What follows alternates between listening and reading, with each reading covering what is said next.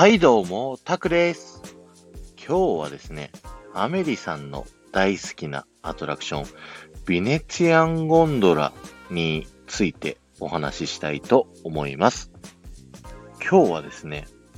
お誕生日の方必聴の内容になっております。東京ディズニーランドではですね、以前喋ったんですけど、クイーン・オブ・ハートのバンケットホールに行くとですね、アンハッピーバースデーケーキがハッピーバースデーケーキに差し替えてくれるというサービスがあることをお話ししたんですけど、C の場合はですね、誕生日の時は、このビネツィアンゴンドラに乗っていただきたいんですね。誕生日シールをですね、つけていると、いろんなキャラクターだったり、キャストさんだったりから、おめでとうと言われますよね。トさんによっては、ハッピーバースデーソングを歌ってくれたりするキャストさんもいらっしゃるんですけど、ここ、ビネツィアンゴンドラではですね、さらに特別な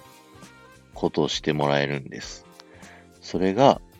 イタリア語でハッピーバースデーソングを歌ってもらえるんですね。アメリさん、これ知ってましたかね？誕生日の時にはぜひ乗ってみてくださいね。おまけです。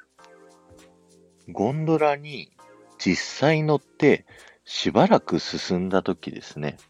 あの、運河からハーバーへ出る直前のあたりですね、向かって右側の壁、壁面を見てみるとですね、なんと隠れミッキーがありますので、よかったら見つけてみてくださいね。今日は以上です。ありがとうございました。この放送がいいねと思った方は、ぜひフォローをお願いいたします。またですね、いいねやコメント、レターなど参加していただけると、ものすっごく喜びますので、よろしくお願いいたします。このビネツィアンゴンドラ、たまに結婚式で使われてたりしますよね。あの、新郎と新婦がゴンドラに乗って、みんなに手を振ってるやつなんですけど、